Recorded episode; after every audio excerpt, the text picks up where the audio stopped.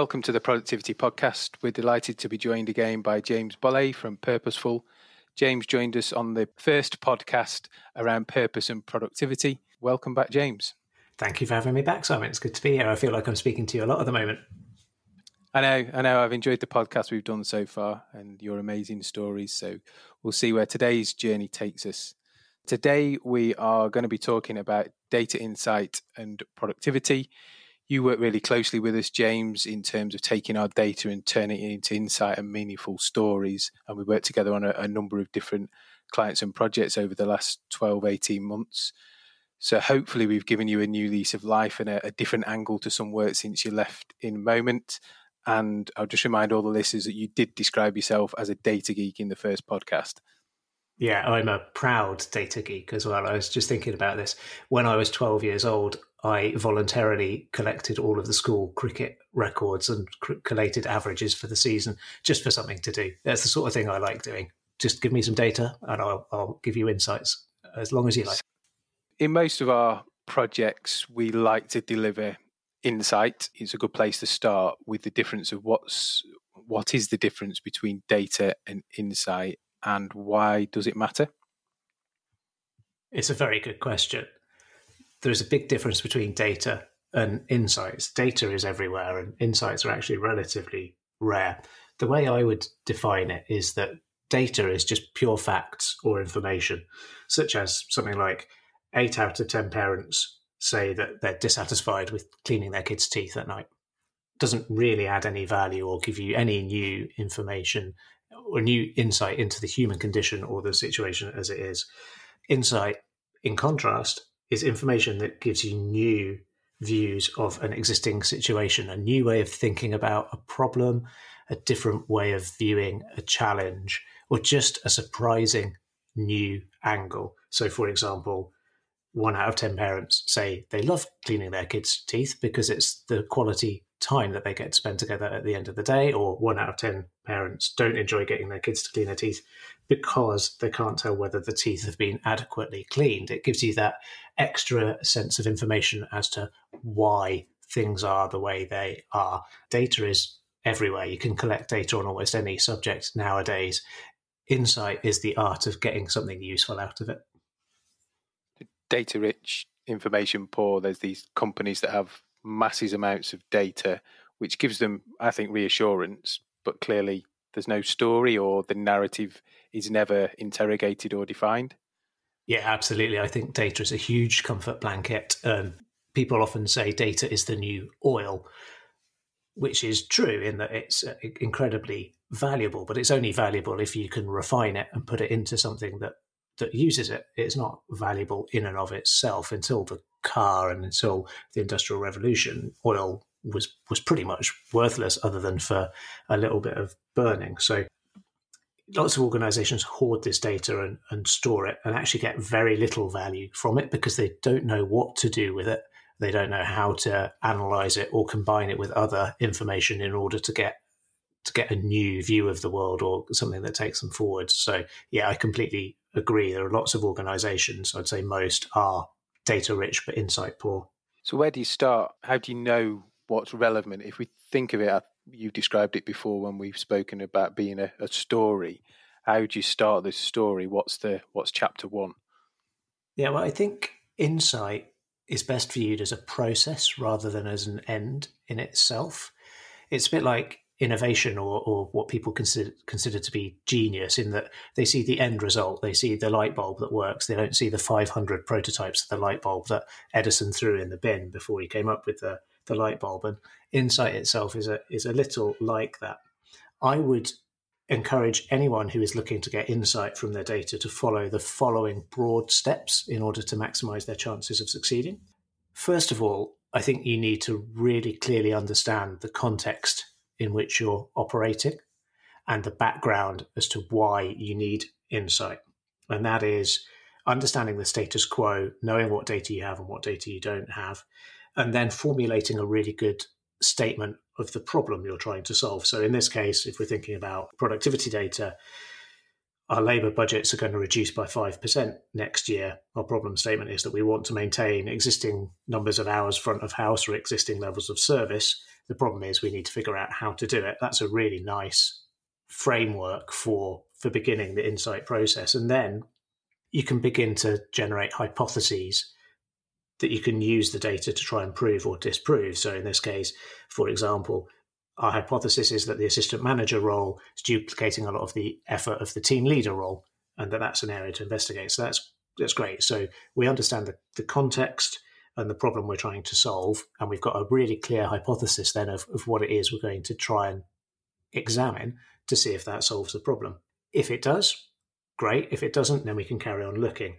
Then you build your analysis on that hypothesis in order to generate the insight that you want, which is okay, 50% of account manager time or assistant manager time is actually spent on tasks back of house that could be done by a team leader or a standard colleague. Okay, great. Now we've got an insight, something that we can do something with. And that insight in and of itself is good, but it only really becomes compelling when you attach an action to it and something you need to do. So when I was being trained as a young market researcher, I went on the Market Research Society summer school where the catchphrase of the the week long residential training course that we were chanting in the bar at two in the morning was insight, not data, insight, not data, which is great. But of course, insight in and of itself isn't useful unless you can do something with it. So, what you're looking to do is transfer that insight into action and then building a story around the actions that you need people to take because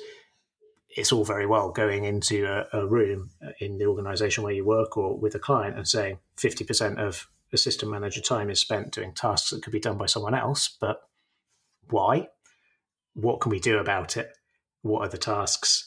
Where are those tasks? You know, there's there's an extra level of insight in order that you can derive some actions. So, okay, we need to strip the AM manager role out, or we need to define it more clearly, or we need to hire an extra person in order to complete these jobs or retrain someone else to complete them then framing those actions in a story that's that's the process you want to follow and that's where you need to end up start with the end in mind as a, as a framework because the data may lead you on a different journey make sure the insights are relevant action orientated and, and add value i think is what you're saying yeah, absolutely. I th- the only thing I would add is that if you start with the end in mind, you need to be really careful of some cognitive biases. So yeah, there's definitely a case of uh, confirmation bias, which is you might only look for information that proves your theory. So it helps to have a range of hypotheses, be really critical in what you're looking at, and, and have an open mind when you're going through it. But yeah, start with the end in mind, formulate the problem, formulate the hypotheses, do the analysis, and, and see where you get to. It's good advice. And we see insight maybe not recognized as insight in all walks of our life at the moment. A couple of days ago, I watched the Brexit dramatization with Benedict Cumberbatch, and they bought in a, an analytics company, an insight company that identified circa 3 million voters that the other side of the campaign didn't know existed. And that, that was their whole strategy was trust the data, trust the data, be led by the data. It's evidence based, and if you can take some of the three million that the other side doesn't know about, that that's where you win. You know what history tells us is they got some of those and they and they did win, rightly or wrongly. Back to the American presidential election last time, where there was insight allegations being thrown around, but clearly data was at play in terms of driving messages and campaigns. Yeah, and I, I think it's a really good point. You know, 10, 20 years ago, I think the majority of people would have said that they don't interact with data day to day or create a lot of data that other people can use. But today, because of the proliferation of the internet and apps and location tracking and so on, all of us, or most of us, leave a data trail wherever we go. And many of us in our jobs today interact with data in ways that we wouldn't have 20 years ago because that data just didn't exist. And to the extent where, if you believe the hype, Facebook will have thousands of different iterations of their homepage live at any one time to see how people interact with it and do all these mini experiments and then stick with the one that, that is most effective at getting the behavior that they want. Google will be doing the same. Most tech companies will be doing all these um, these small tests to try and get validated learning into what their customers want make these changes all, all the time, and it, it goes into our personal lives as well. Yeah, it's interesting when you see the adverts that pop up on various sites, Facebook included, where it is relevant to something you have been looking to buy, or even indeed before you even think about buying, which is bizarre. Yeah, well, I mean, the truth is, I see this quite a lot on social media and have had conversations with friends about it where they say things like, It's remarkable. I was thinking of buying a lawnmower, and now Facebook is presenting me images of lawnmowers they must have heard me talking about it with someone.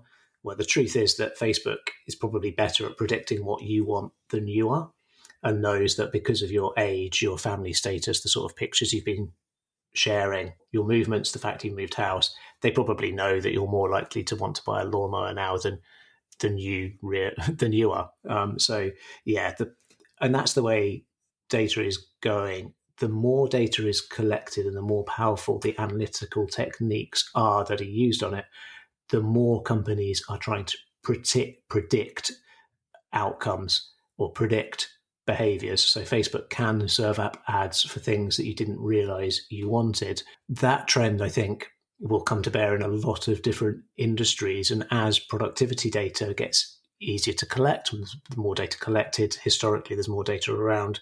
I think people will begin to try and predict the outcome of different decisions on that data as well. Yeah, I think sport is more advanced than we probably give it credit for in in terms of insight. We'll veer off of productivity slightly because we both like sport. Me, Leyton Orient, you, Oxford, and there's a whole podcast there on did we relegate you? Did you relegate yourselves? And all that kind of stuff. But we, we, won't, we, we won't bore the listeners with that sport doesn't get the credit it deserves at times. I'd urge people, if they've not seen it, to watch the film Moneyball. It's about the Oakland baseball team. Brad Pitt stars in it, if you like Brad Pitt. But it, it's fascinating in terms of the approach they used to be solely driven by evidence based analytical data, which drove their whole recruitment. And ultimately, they became very successful on the back of it, where they would pick up the aging pitcher that everybody had discarded that was playing in the lower leagues, but actually his statistics said that if you could get him in the right frame of mind, if you could get him in the right place, statistically on the, the field, he was top pitcher, and the same with with batters, and and it was all evidence based. And I know Brentford, in terms of football, work very very strongly in that evidence based statistical way of recruitment, which throws up some real oddball names that other people wouldn't have looked at because of purely based on the evidence. Fascinating watch. Um, I don't know if you've seen it, but yeah, I have seen it. I would recommend it as well. And I think the Moneyball, I'm going to make up a word here, the Moneyballation, Moneyballization of all of the sports that we watch in the UK is is well underway with yeah football teams looking for bargain buys in order to make a lot of money. And my my mind goes back to when I worked at InMoment. I was lucky enough to share a stage with Sir Clive Woodward at our European conference. Clive Woodward was one of the first rugby coaches to implement the Prozone system, which enabled him to track player movements at every minute in in the game. Uh, and he his quote was, "In general, the sports team with the best IT is the sports team that will win."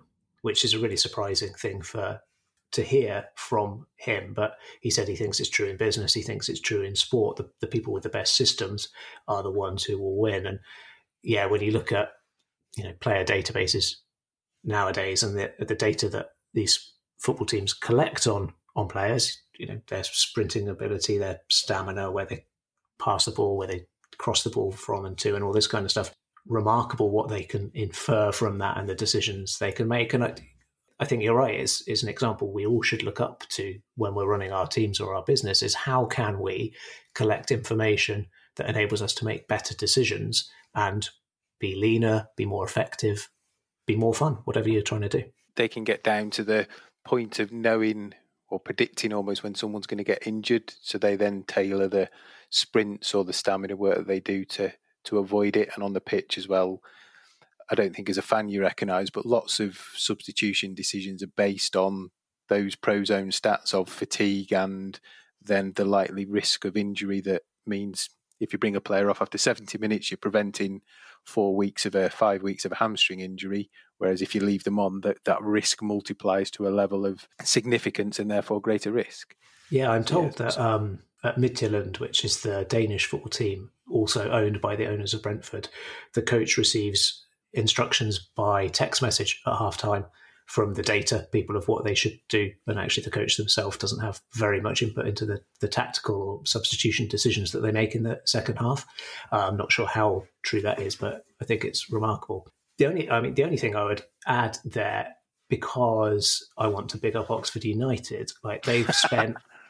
They, I mean, I think there's a relevant point there as well. But um, Oxford have hired a full-time sports psychologist this year to support the the team because they recognize that the data can take you far, but having experts who can help you interpret it and change the inputs themselves uh, is also really useful. So, for example, they'll be collecting all the statistics that say this person's going into the red zone and likely to get injured, or this person isn't sprinting as, as fast as they should be, and so on. But actually, they can then talk with the individual to try and get behind why that is occurring. So they can bring together different inputs and have more more points of view on on what their data is. And i think that's really a good analogy for what could be happening in business as well. If you're collecting data of any sort but particularly productivity data you know can you in, can you get as many experts as possible to discuss how that could be interpreted and how you could impact it so what benefits can the hr customer experience finance teams bring to your an analysis of that of that data alongside your own expert opinion. Back into productivity as we swerved out into football. I think it was relevant, and I like talking about football anyway. Productivity data of the future. Interesting there, you talked about HR and finance. So that suggests combining productivity data with other data sources that the business have to give a more powerful insight. Yeah, I, it's a trend in data analysis in general. I mean, you talked about data lakes earlier. All these organizations are rampantly collecting different sorts of information. I, I cannot believe that productivity data will not be included in that in that collation.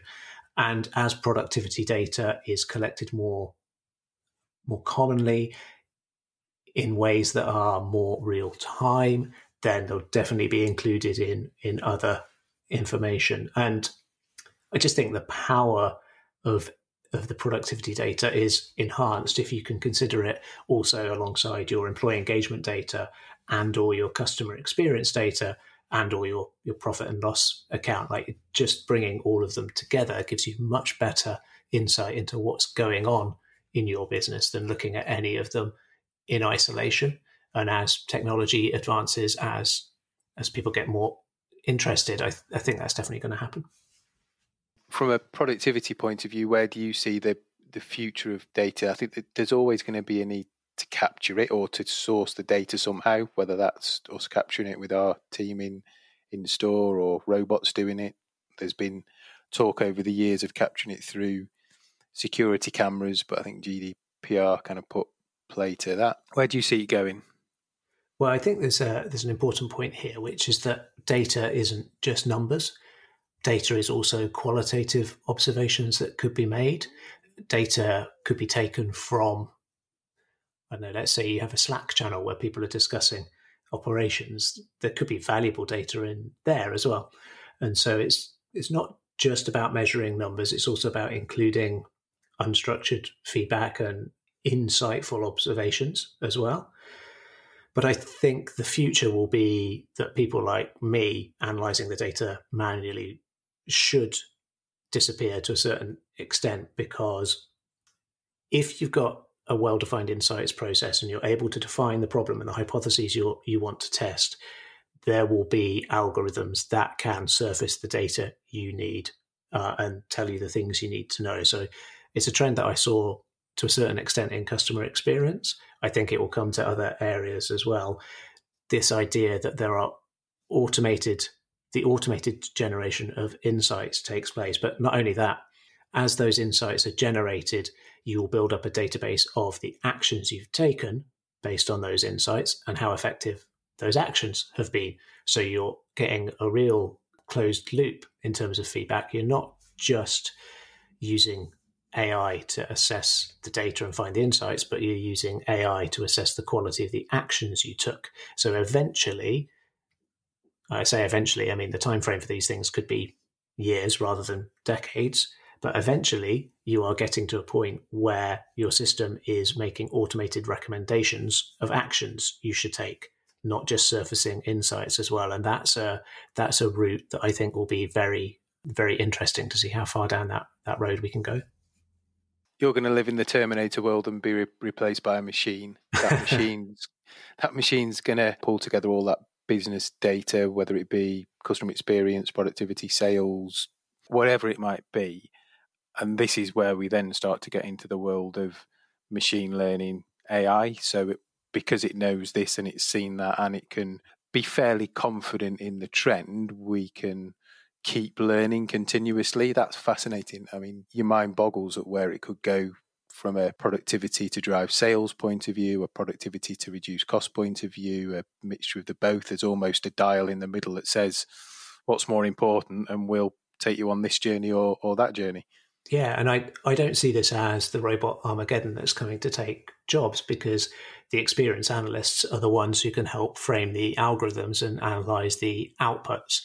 One of the things that people assume when they're dealing with algorithms is that they're neutral, they don't have a point of view, which is true to an extent if they've been programmed effectively. But the bias of the programmer can come out in the algorithm. So you're always going to need people who can interrogate the algorithm and can make sense of the outputs as well.